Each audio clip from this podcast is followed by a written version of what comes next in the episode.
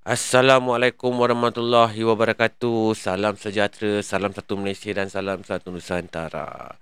Welcome back to Malam Mistik Cerita Pendek guys. Apa khabar korang semua? Aku harap korang sihat-sihat je. Handsome-handsome, kekal kacak bergaya. So, malam ni aku nak story kat korang satu kisah yang dihantar oleh seorang subscriber aku ni yang hanya nak dikenali sebagai Icap. Kalau cerita yang lepas aku cerita kisah yang berlaku dekat negeri Sarawak Kali ni kisah orang Sabah pergi ke Changlun Sintok Kedah. Alright. Jom layan intro dulu guys. Let's go.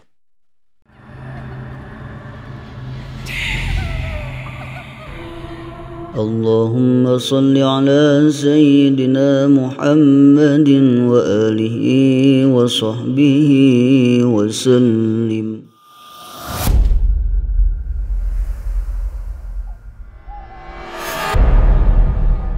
Tami Cap ni berasal daripada Sabah. Kebetulannya hari tu dia pergi Changlun Sintok Kedah untuk datang ke rumah abangnya. Ha, nak didikan cerita lah kan dan jodohnya. Hari yang dia datang tu lah waktu sepanjang dia datang tu. Sepanjang waktu tu lah yang terjadi semua perkara-perkara ni. Keluarga Abang Tam ni terdiri daripada satu keluarga kecil je guys. Kecil je keluarga dia. Ha, abangnya, isterinya dengan dua orang anaknya. Nak jadikan cerita, satu pagi tu Masa tu Tam tengah bersarapan dengan abangnya tu.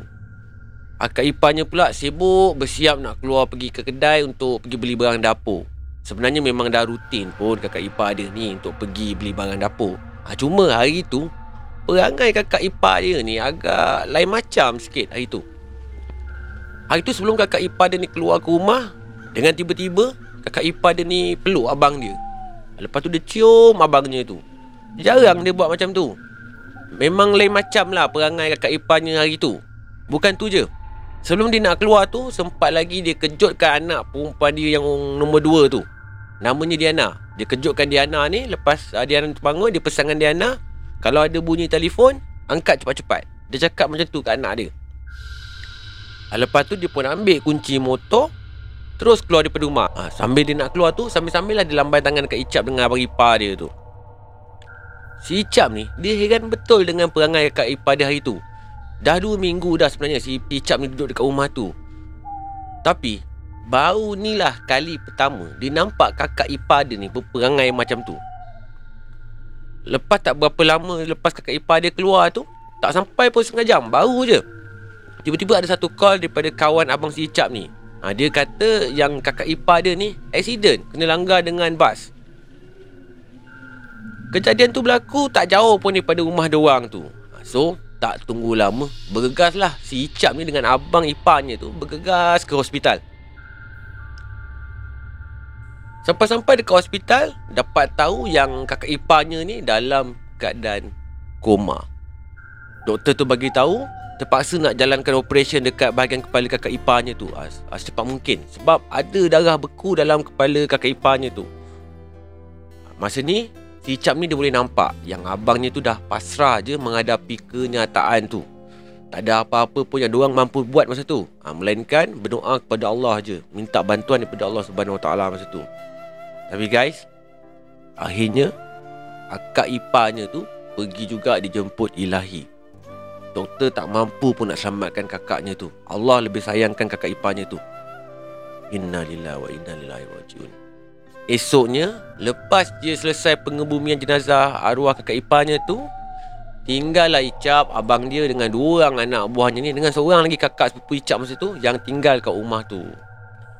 Malam ketiga selepas hari kejadian kakak iparnya tu meninggal. Malam tu, abang si Icap ni ajak semua orang tidur dekat kawasan ruang tamu rumah dia. Entah kenapa dan apa sebabnya abang dia ajak tidur kat ruang tamu tu, Icap pun tak tahu. Abang Icap ni dengan anak-anaknya tu tidur satu baris je. Icap pula tidur dekat depan TV Sebelahnya aa, akak sepupunya tu. Malam tu Semua lampu rumah abangnya matikan. Yang hanya tinggal lampu bilik air je. Malam tu entah kenapa si Icap ni Susah sangat nak lelapkan mata dia. Dia tengok jam Dah nak dekat pukul 2.30 pagi dah Memandangkan susah sangat nak lelakkan mata Dia pun main handphone dia.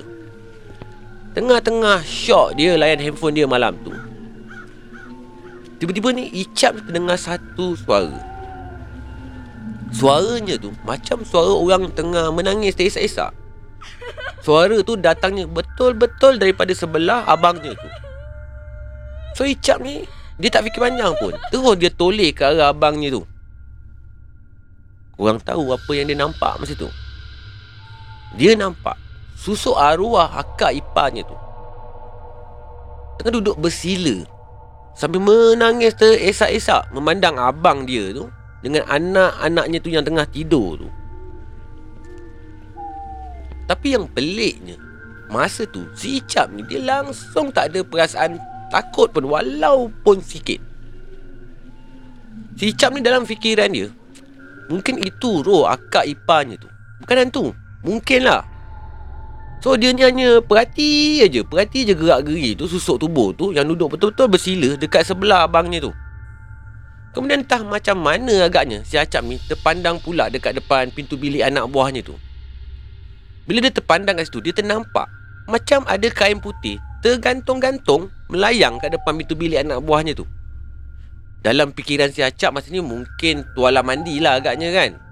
Tapi bila dia perhatikan betul-betul bentuknya tu, macam orang pakai telekong putih pun ya juga.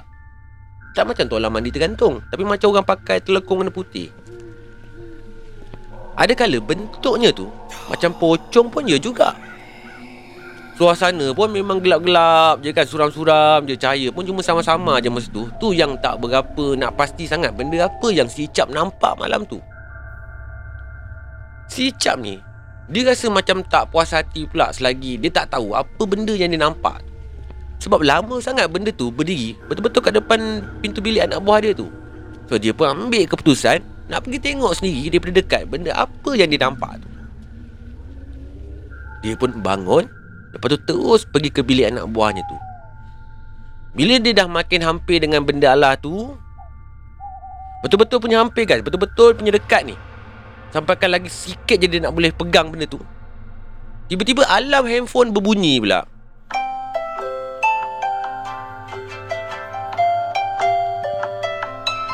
Ngam-ngam pula masa ni baru nak bunyi.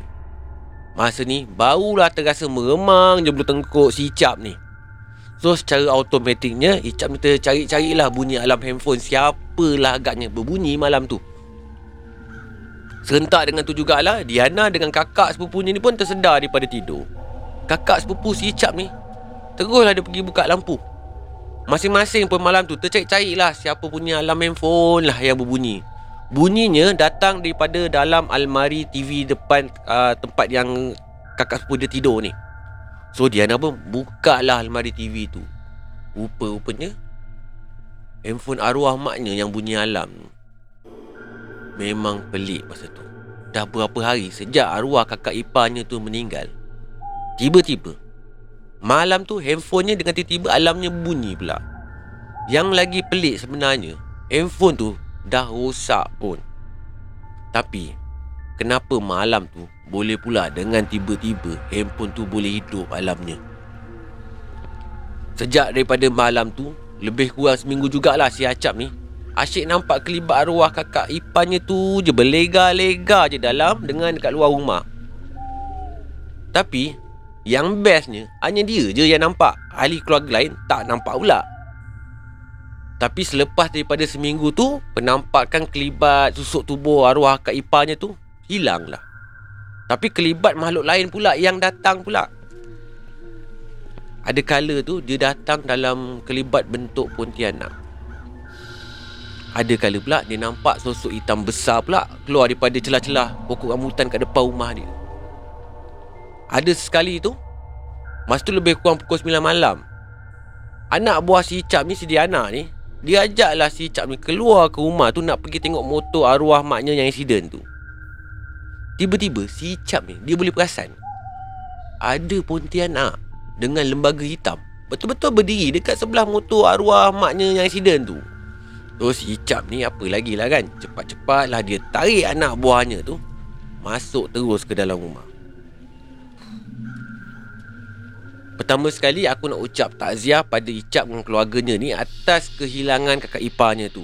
Aku harap abangnya tu Reda dengan pemergian isterinya tu Terimalah ketentuan tu. Walau kadang-kadang aku yakin Memang pahit untuk kita telan Tapi apa nak buat Itulah ketentuannya. Alright guys. Habis dah Malam Misteri Cerita Pendek kali ni. Hingga kita jumpa lagi di Malam Misteri yang akan datang. Jangan lupa tekan button subscribe merah tu. Assalamualaikum warahmatullahi wabarakatuh. Salam sejahtera Salam satu Malaysia Dan salam satu Nusantara. Goodbye. Malam Mistik